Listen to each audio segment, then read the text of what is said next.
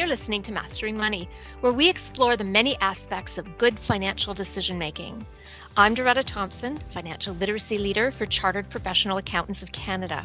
We provide no cost programs and free online resources that help Canadians own their finances and learn the language of money. This season, we're focusing on women and money. Why? Because numerous studies in Canada and around the world have shown a consistent gender gap in financial literacy. But recent studies have also shown that confidence plays a significant role and that women, in fact, know more than they think they do, and that financial literacy education makes a big difference. It has never been more important for women to understand and take charge of their financial futures. Women live longer than men and over their lifetimes make less money and accumulate less wealth. And COVID has disproportionately driven women from the workforce. Financial decisions matter at every stage of a woman's life. And this season, we'll be taking a closer look at those decisions and how women can confidently prepare themselves to own their financial futures. Today, we're happy to have Lisa Zampara with us. Lisa's is a CPA CA, financial strategist, lifestyle optimist, and founder of the Wellth Company.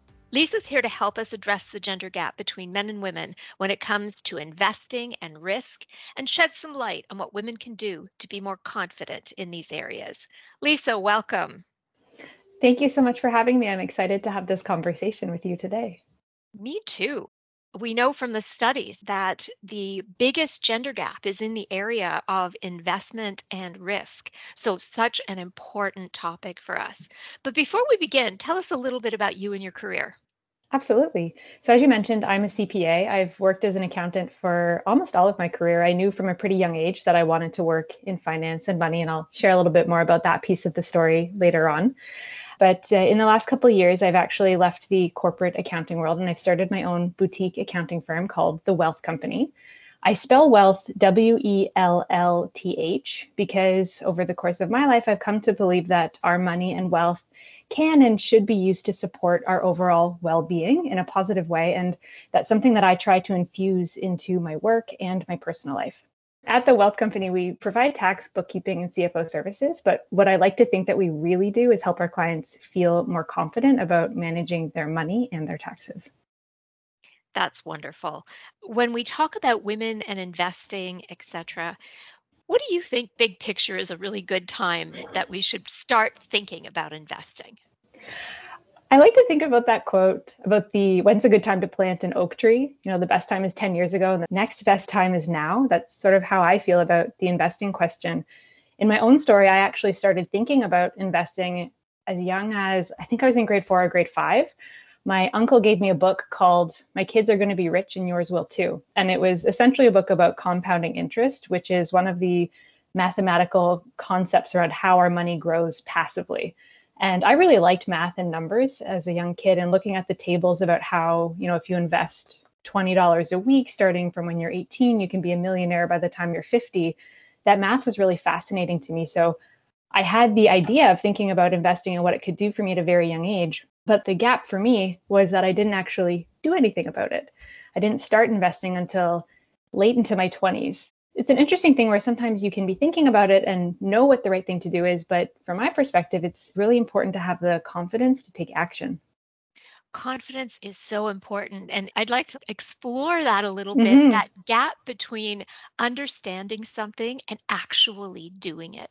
Compounding is such a powerful concept. And I think a lot of people understand generally that you invest something, it makes money, and then the next year that is also making money for you. It accumulates that way. For you personally, and for what you see, what does that gap look like between like understanding the basics and then actually taking that step to investment. Yeah, the how is very complicated in today's world. There's so many different options and avenues for how you can start investing, whether you're going to do it yourself, use an online advisor, hire someone to do it for you. Are you going to invest in individual stocks or use funds? And then within funds, like there's different options. There's a lot of stuff going on out there. So I think generally what I see in the the confidence gap is also like an overwhelm of I don't know where to start. How do I get started? I know what I should be doing, but I don't know what that looks like. I think um, what we're seeing is that for a lot of women, there's a really deep discomfort about investing. They mm. may be very good at saving, but taking that next step. And one of the things we know, you know, that continuum of building from financial literacy knowledge to competence to confidence and then to well being, there is a kind of road and development that happens there. And taking those first steps and practicing the decision making until you're really confident can be a huge game changer. Mm-hmm. So, do you see that? And how do you see women kind of helping themselves move along that continuum? Yeah, I see a lot of women asking for help. The number of inquiries that I've received actually in the last couple months about personal financial planning has been a lot more than what I've seen in the last few years. I don't know what's going on in the timing of this, but I'm seeing a lot of women reaching out to me to say, hey, I'm either starting my career, I'm starting to make some money, and I, I'd like some guidance on how to make smart decisions. Or we're about to have a child and we want to get our finances in order. Or I'm shifting my relationship status and now I'm on my own and I need to take something over that I've never done before. How do I do that in a way that I can feel good about it? There's a lot of different reasons why women are asking for help, but that's where I see the commonality is recognizing that there are people out there who can help guide you through that process. And I'm a big believer in the coaching and consulting and asking for that kind of support. I do it in lots of different facets of my own life as well. I also wonder if one of the things that's going on is we see this real diversity in what's happened to people suffering through COVID. We know that women have been disproportionately affected, particularly women with children, people when childcare, children being at home, etc. But we also have this situation where many people have been fortunate enough to have the kind of jobs that they could move home that are suddenly working virtually. And the savings rates have gone through the roof and mm-hmm. suddenly the people who are fortunate in this position have more savings than they've ever had before and we see mm-hmm. that in the national saving rate change etc mm-hmm. so i mm-hmm. wonder if there's an extent to which oh my heavens i have this money now what do i do with it if that's mm-hmm. part of what's going on too and that's such a wonderful problem to have some women we know are discomfortable. It's wonderful that they're looking for help. It's really interesting. There was a study done not very long ago, and, and one of the things we know is that women are actually much more likely to admit they don't know something and ask for help than men are, who are more likely to be actually overconfident in their basic knowledge and ability to make decisions. What advice would you offer to a woman who's ready to make that leap? Where do you start? Yeah, it can definitely be overwhelming looking at all of the different options of where you can find your information. And something that I've found helpful for myself is to start with a list of criteria of the things that are important for me or how I'm going to filter that information. Whether it's you want to be learning from somebody local, if you want one on one support versus group support, do you prefer live learning versus a book? Make a list of three to five criteria of the kind of way that you want to consume that information and then pop into Google. And then in the research phase, I also find it helpful to give myself a time limit to say, I'm going to look this up for 45 minutes, compile a list of the different options, and then I'm going to stop and assess my list and go from there. Decision fatigue or like option overwhelm, I think is a real thing. And we could research things until into perpetuity before we start taking action.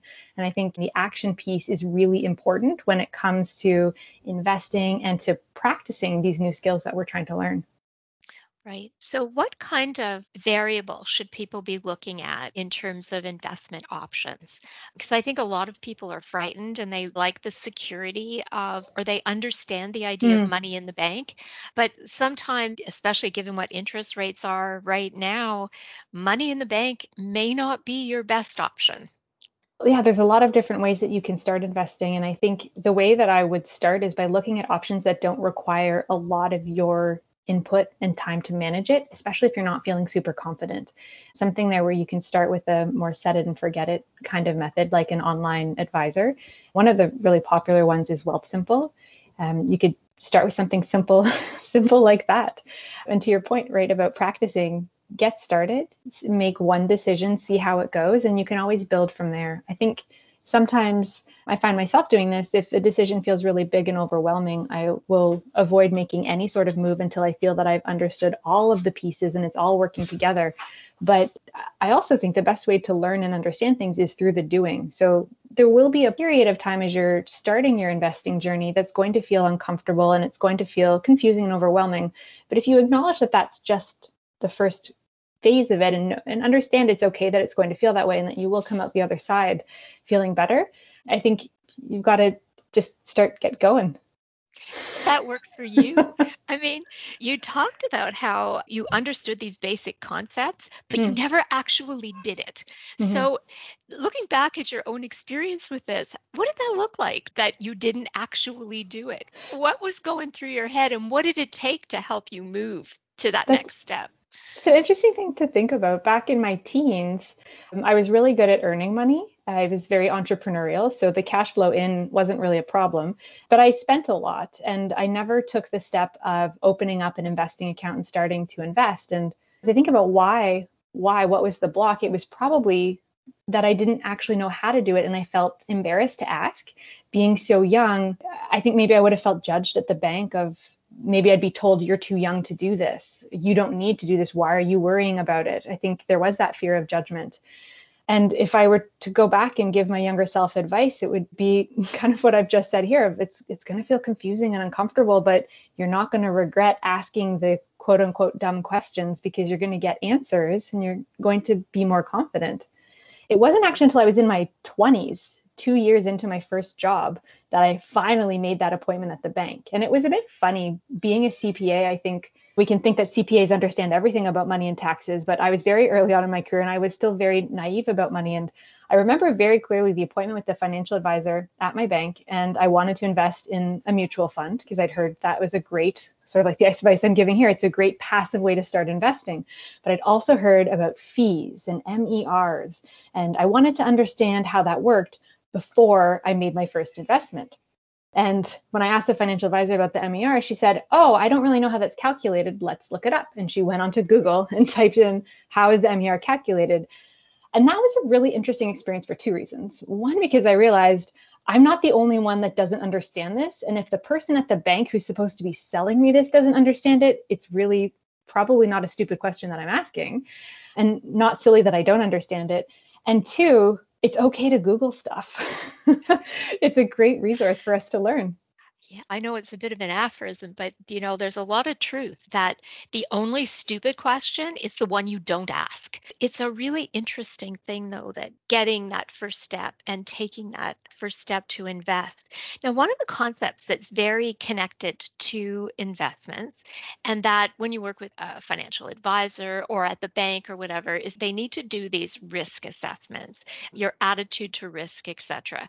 And that is one of the areas that we know that women feel less confident. Can you explain for our listeners a little bit about what risk is and how to think about risk and understand your own risk profile?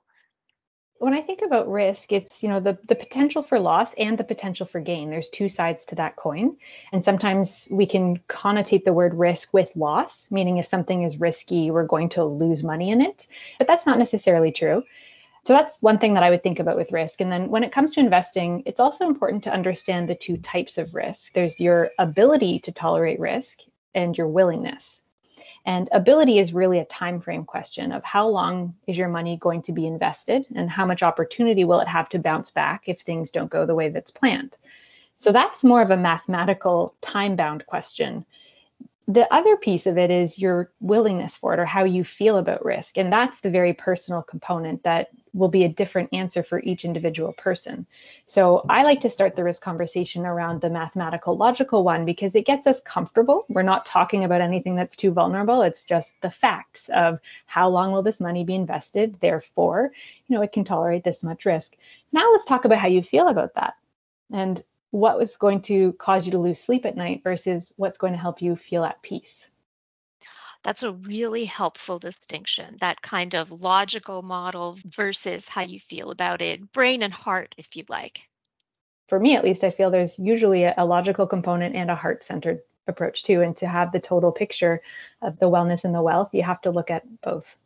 In terms of understanding risk and your own attitudes toward risk and that sort of mind heart distinction, are there any generalizations one can make, or is risk really all that personal?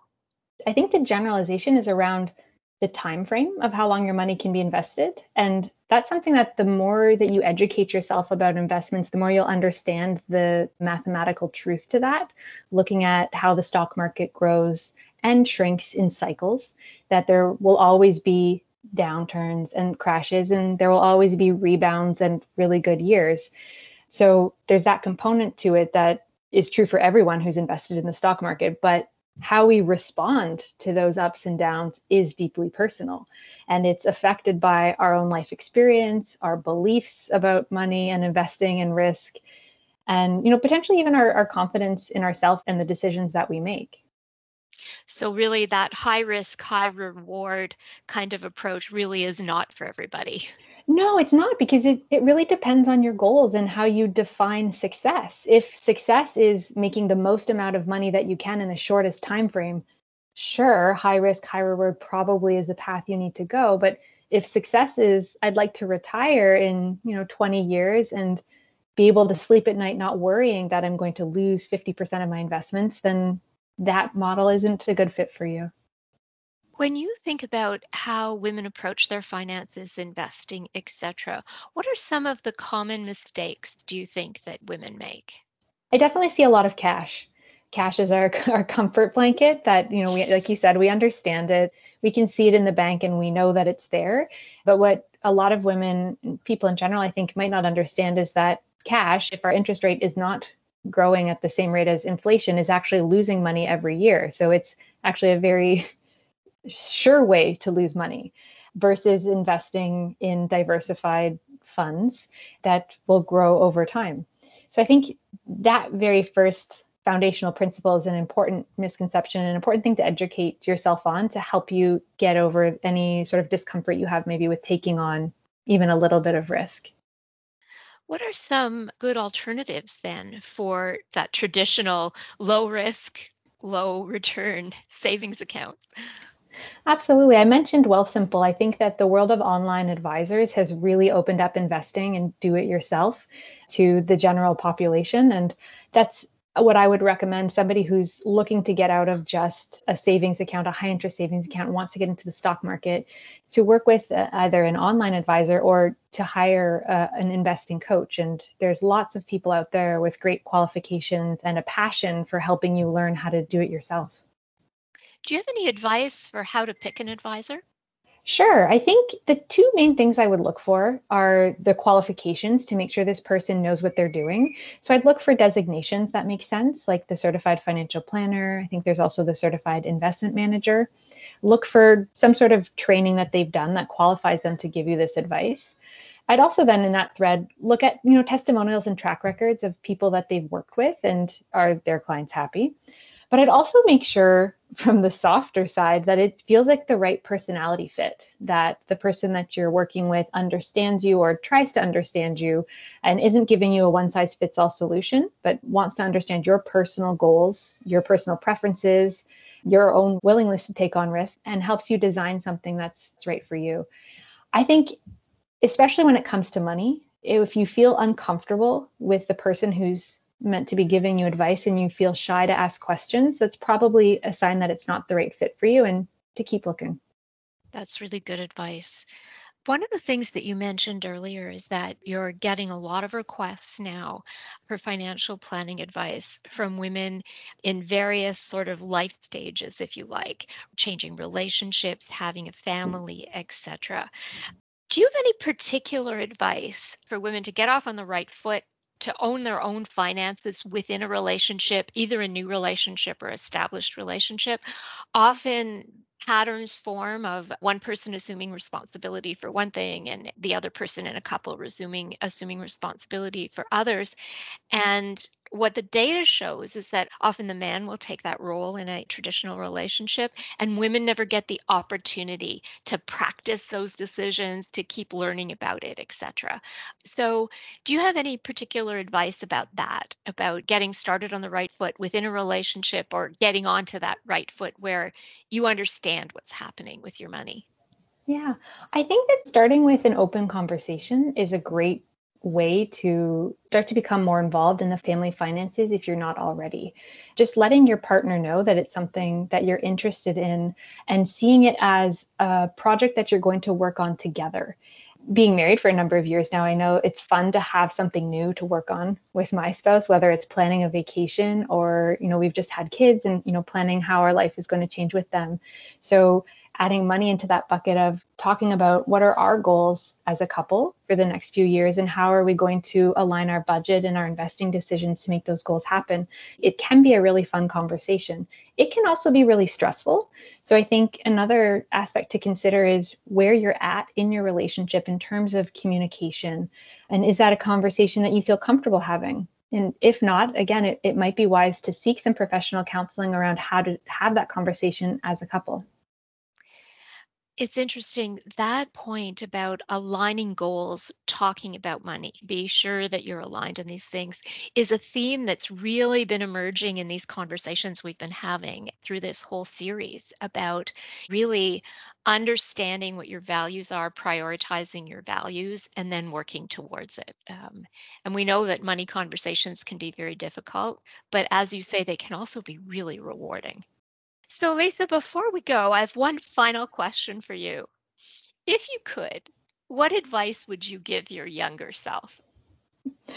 That's a great question. I've said earlier when we talked about my younger self who knew about investing and didn't take the action that's the advice that i would give myself is go out and ask the silly questions and take the risk of feeling vulnerable.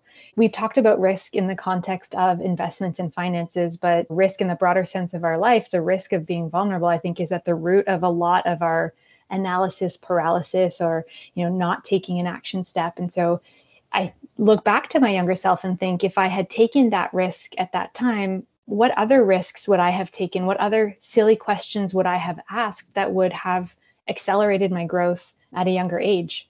And on that thread, thinking about what would Lisa 10 years from now, what advice would she give to me? I think that that advice probably still rings true that there are very likely some questions that I'm not asking or things that I'm feeling uncomfortable about that I, you know, could put myself out there a bit more. I think that's advice that anybody can give their younger self. and imagine what our future, I hadn't thought about it like that before, but imagine what our future selves would tell us right now about being brave and taking calculated risks, mm-hmm. etc. Lisa, thanks so much for being with us today. You're welcome. It was my pleasure. You've been listening to Mastering Money from Chartered Professional Accountants of Canada. You can click to resources mentioned in this episode in the description for this podcast in your podcast app. And please rate and review us. And if you'd like to get in touch, our email is financialliteracy at cpacanada.ca. This season is made possible by the generous support of our national development sponsor, Canada Life. And please note, the views expressed by our guests are theirs alone and not necessarily the views of CPA Canada. This is a recorded podcast. The information presented is current as of the date of recording. New and changing government legislations and programs may have come into effect since the recording date. Please seek additional professional advice or information before acting on any podcast information. Be well, be kind, and remember to empower and support the women in your life.